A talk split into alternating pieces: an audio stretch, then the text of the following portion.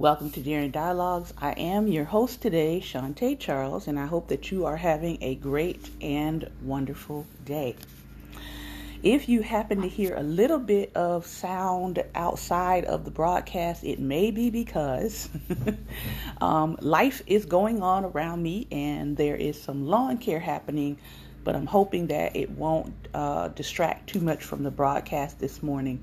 They seem to always come right at the time when I need to do a recording. Isn't that inconvenient? so today we are on Relationship Wednesday and we are looking at the book What Happened to You Conversations on Trauma, Resilience, and Healing. Before we get into that though, I do want to just share very briefly um, about an interaction I just had a couple of minutes ago. And I said, should I hold this interaction till Theology Thursday and then we kind of really kind of dig into the theology part of it? Or should I talk about it now because it's really to me more about um, human understanding and our human interactions with each other? So there is a conversation going around, right, about Kirk Franklin. Put some hearts on the screen or type in, yes, I've heard about this conversation um, with his song or his rap that he came out with. I don't know if it's off of a new song. I think it might have been a BET performance. I am not sure the full context of it, right? So I did see the snip of what he was saying. I am not a Kirk stan, as they say. I am not a, a person who is obsessed with Kirk Franklin or his songs or his you know, any of that, right? So I like to think that a lot of these topics I sort of come at in a very objective way because I'm not obsessed with that person.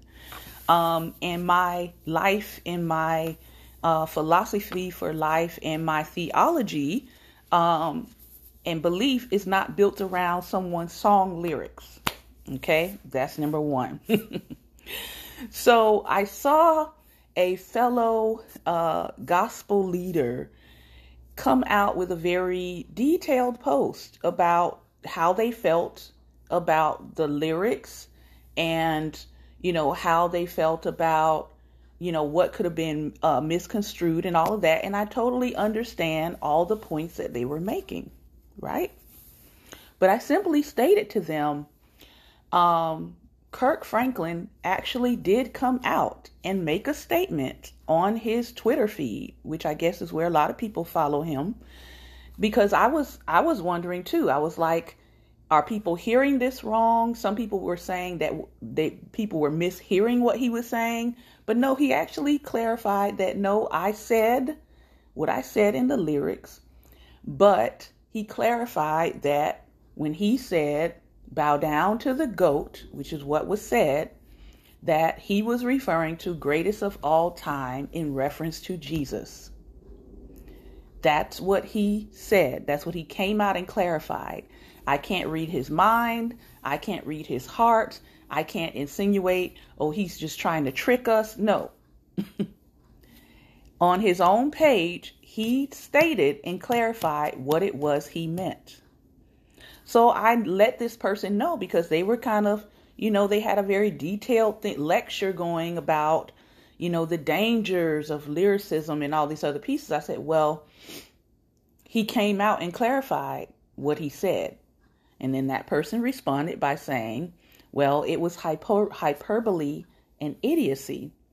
My thing is, if someone comes out and clarifies what they say, and you don't want to accept their clarification, at that point, it is no longer about the lyrics. It is no longer about the, the song. You are at that point purposefully, intentionally misunderstanding what that person is saying and what that person is trying to get across. Once someone clarifies to you what they meant or what their intentions are, if you continue in the same vein as if you don't know what they meant or as if this person is trying to trick people, at that point, it's no longer about what they said. It's not.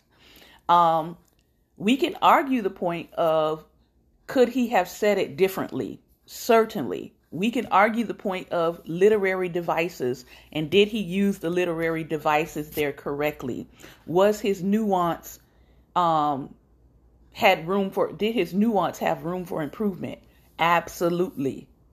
Okay. Absolutely. Uh, most people say, well, Jesus is referred to as the lion and the lamb. Yes, but people also refer to themselves as a lion. And Jesus also um, referred to us as being led as sheep to the slaughter. So to just say that lion and the lamb is only characterized by Jesus in scripture is also not actually correct. Okay? So, taking those things into account, I said, you know, he did come out and clarify. And some people said, well, he was just being flippant and, you know, he wasn't concerned. I'm like, listen, obviously he was concerned that people misunderstood him. That is the reason why he actually posted a statement and clarified. so, one thing that I'm one thing that I'm learning in this and continue to learn in this churchified realm of believers is that people do not want to understand nuance. They don't want to understand nuance. A lot of people, I won't say all, a lot of people don't want to understand nuance. They don't want to understand literary devices. And if a person has made up their mind about you, if a person already dislikes what you do in the world of music and especially gospel music and lyricism, if they already have um, objections to you taking the gospel too far, it's going to be very hard to get those people to actually see you as sincere or see you as actually trying to explain your music and your artistry. I also want us to not treat artists as if they cannot use nuance in literary devices and poetic devices in their songs, that everything must be spelled out for you in order for you to like and appreciate the song, because that actually takes away from what makes it artistry. I mean, you know, if you want us to go back to nursery rhymes, one, two, buckle my shoe, three, four, shut the door, five, six, pick up sticks, seven, eight, lay them straight, nine, ten, do it again, uh, we could do that. But it would take away um, the creativity that artists are trying to participate in. And to say that Christian artists can't do that but everyone else can is a little weird to me.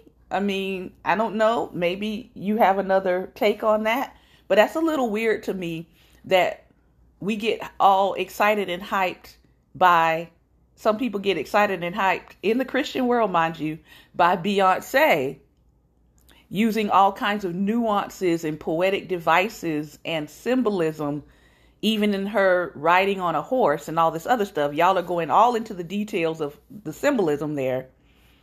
But you're saying Christians can't have that kind of nuance and use literary devices and be creative in what they're writing because you don't understand. So help me out with that. If I'm if you're if I'm wrong and you're saying, "Hey, Shantae, I think that Christians just need to stick with their ABCs and their one, two, threes and just keep it simple, then I'm I'm not going to argue with you. But if if you think that that's what should happen, let me know in the comments, okay? Um, if you're listening by Anchor, you can actually give me an audio recording and I can actually play it back to listen to your response. So I said all that to say that in relationship with what's happening in, in Christendom, you have people who are so, um, I, I, I want to call them legalism hunters. You have people that are so on edge trying to find something wrong with someone else's life and they don't really pay attention to the fact that they are they are rolling themselves right over into a legalistic spirit. All right? If someone is clarifying to you what it is they meant or intended, you can either take it or you can leave it. It's really that simple. All right. Let's hop into what happened to you conversations on trauma, resilience, and healing by Dr. Bruce D. Perry and Oprah Winfrey.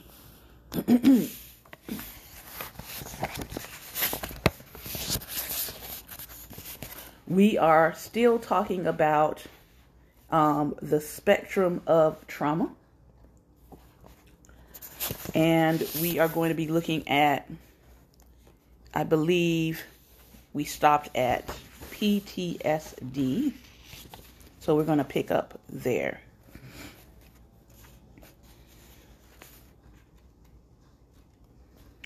Oprah at Oprah states this. So many of us learned about PTSD in context of combat veterans like Mr. Roseman in chapter 1. But I know trauma at any age can cause PTSD, correct? Yes. Trauma at any age can cause a cluster of symptoms we call post traumatic stress disorder. And this boy did have PTSD. If you remember those three components of trauma, the three E's the event, the experience, and the effects. PTSD is about the effects. It's a specific syndrome or collection of symptoms that can occur in the wake of a traumatic event or events, and it's one of the mental disorders in the Diagnostic and Statistical Manual, which is the guide most clinicians use to classify mental health problems. A person diagnosed with PTSD has four main symptom clusters following a traumatic event or events. As you mentioned, Mike Roseman, the Korean War veteran who was triggered by the motorcycle backfiring, had PTSD. The first cluster is intrusive symptoms. These include recurring, unwanted images and thoughts of the traumatic event, and dreams or nightmares about it. One way to think about these symptoms is that they're related to the brain's efforts to make sense of the world. Often, when a traumatic event takes place, it is so threatening and so far outside our usual experience that it doesn't fit our working model of the world. If you recall our earlier conversations, our mind is always working to preserve the worldview that was created early in our lives. People are good. Parents are here to protect us. Schools are safe. The mind wants to see what we believe, so it clings to things that support those beliefs or that worldview and ignores things that don't. Both trauma shatters this and inner landscape. Your worldviews are broken to pieces when trauma happens. People can't be trusted. I'm terrified of a family member or they hurt me. School is where my friends are being shot. Trauma leaves you shipwrecked. You are left to rebuild your inner world. Part of the rebuilding, the healing process, is revisiting the shattered hull of your old worldview. You sift through the wreckage looking for what remains, seeking your broken pieces. Dreams, intrusive images of the trauma, and reenactment play are your mind struggling to make sense of your new reality. As you revisit the shipwreck piece by piece, you find a fragment and move it to your new, safer place in the now altered landscape. You build a new worldview. That takes time and many visits to the wreckage. And this process involves both unconscious and conscious repetitive reenactment behaviors or writing, drawing, sculpting, or playing. Again and again, you revisit the site of the earthquake, look through the wreckage, take something, and move it to a safe haven. That's part of the healing process. I'm simplifying very complex processes, which we'll talk about more when we focus on healing. The second cluster is avoidant symptoms. We believe that these symptoms arise when someone feels distressed after being re exposed to people, places, or other reminders of the original traumatic events. Remember Mr. Roseman saying he hated the 4th of July? Because he was consciously aware that fireworks were evocative cues he avoided celebrations that involved them. In some ways, avoidant behaviors are an attempt to regain control over what feels like the uncontrollability of the traumatic experience. You may also recall that avoidance is part of a dissociative response to a threat. When someone is in an unavoidable, distressing situation, avoidant behaviors can be protective. A person can also develop avoidant behaviors without making the direct connection to a traumatic cue from the past. This is often true when the abuse or trauma took place within the context of early caregiving relationships. If a child was abused in the context of an intimate relationship, by a parent, for example, they will find intimacy, emotional and physical closeness threatening. They will often long to be connected, but find themselves anxious, confused, or overwhelmed when they get close to someone. They will avoid intimacy in a relationship. If intimacy can't be avoided, they will sabotage or undermine the relationship. This is one of the most common but least appreciated effects of developmental trauma. So when you have PTSD, you become triggered in the moment because the memory from the trauma is activated. And people's response to that varies because the PTSD reaction is in direct proportion to how traumatic the event affected you in the first place. Remember our earlier discussion of making associations? The traumatic experience creates a set of trauma related memories. These become connected to the type of stress response that played out in the specific traumatic event. You'll recall that Jesse, the boy in the comma, had two very distinct responses to different evocative cues. For Mike Roseman, the evocative cue of the motorcycle, motorcycle backfiring activated his arousal response, because the arousal response is what was activated when he was in combat. The sound of gunfire or a motorcycle backfiring led to increased heart rate, the instinct to duck and cover, etc. But in another patient, a sound like gunfire might elicit an entirely different response. I once had a patient, Bisa, a young refugee woman from Somalia who had lived through bu- brutal tribal warfare. She had watched helpless while her younger brother was forced to shoot her parents. Much more trauma followed before she made it to Canada. For Bisa, as it had for Mike Roseman, gunfire became an evocative cue. But whereas it provoked an arousal response in Mike, in Bisa it prompted a dissociative shutdown. Her trauma had comprised moments of inescapable, unbearable pain. Her response was to escape her inside herself. Her heart rate decreased. In the extreme, she fainted. Later, when she'd hear a loud, unexpected noise, the association with gunfire would make her collapse. She'd actually lose consciousness. A colleague of mine, a photojournalist, was present at one of the first refugee camps created to house victims of the Rwandan Civil War.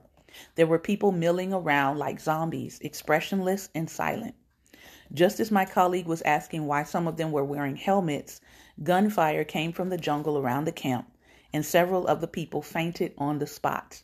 They wore helmets so their heads wouldn't be injured when they fell. So that was from what you describe as an overactive and overly, overly reactive dissociative response, right? Absolutely. Which brings us back to our list of PTSD symptoms. We've discussed the first two symptom clusters intrusive symptoms and avoidant symptoms. And now we get to the third changes in mood and thinking. This can include depre- depressive symptoms like sadness, loss of pleasure from anything, a sense of guilt, an over focus on negative things, and basically a feeling of emotional and physical exhaustion. Finally, the fourth symptom cluster is an alteration in arousal and reactivity. These are symptoms related to the sensitized stress response networks being overactive and overly reactive. They include anxiety, hypervigilance, increased startle response, high and variable heart rate, and sleep problems. When someone has symptoms in each of these four categories, the DSM label is PTSD. It is really important to remember, however, that PTSD is not the only way that trauma impacts our mental and physical health. The adverse effects of trauma that we discussed at the beginning can have just as significant an impact on someone's life. In fact, the majority of long term effects of trauma do not manifest as PTSD. As you're talking, here's what I keep thinking depression, anxiety, PTSD. These seem to be the big three when it comes to long term mental and emotional effects of trauma. So, if we know that there are 50 million children who have experienced trauma, that means there are countless millions of adults carrying that hurt through their lives, their jobs, their relationships, and then passing it on to their children. And those adults may not even realize what happened to them. Not only do they not realize what happened, but their parents, their partners, doctors, and work colleagues don't either. And that leads to so much misunderstanding. And sometimes these misunderstandings have tragic consequences. We've talked a lot about how the actions of caregivers influence the child, but it's important to remember that those caregivers were also children influenced by their caregivers. The effects of trauma stretch far and wide across generations and across communities, and it's important to always come back to our central question with compassion What happened to you? Now, uh, next Wednesday, we're going to look at connecting the dots. How do we begin to connect the dots? And um, how do we begin to look at healing?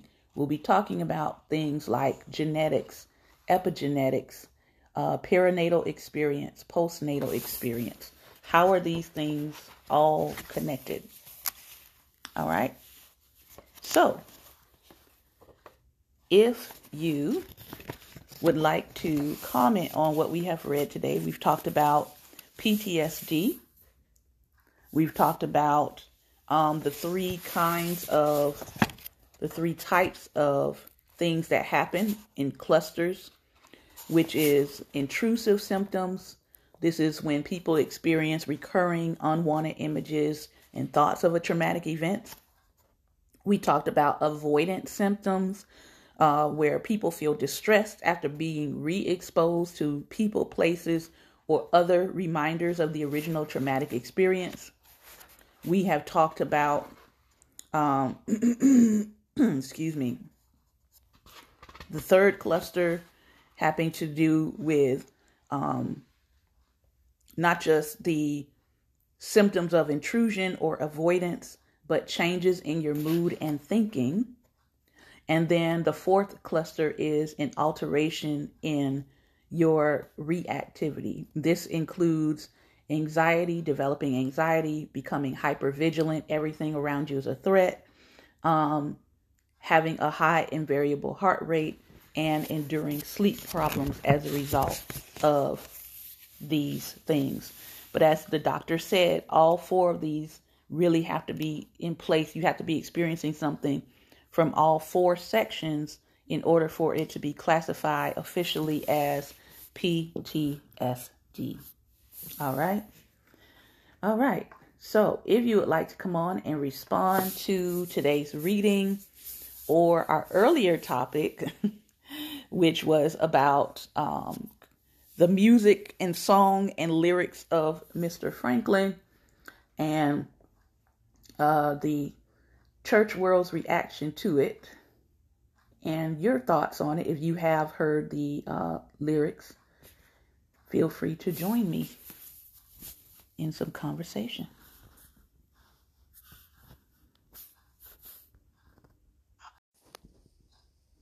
This has been another episode of Daring Dialogues, and I've been your host, Shantae Charles. I hope that you will join us again next Wednesday as we continue the reading from What Happened to You Conversations on Trauma, Resilience, and Healing by Dr. Bruce D. Perry and Oprah Winfrey. Remember, light is the most daring opposition to darkness, so continue to go out and be light. Take care, and God bless.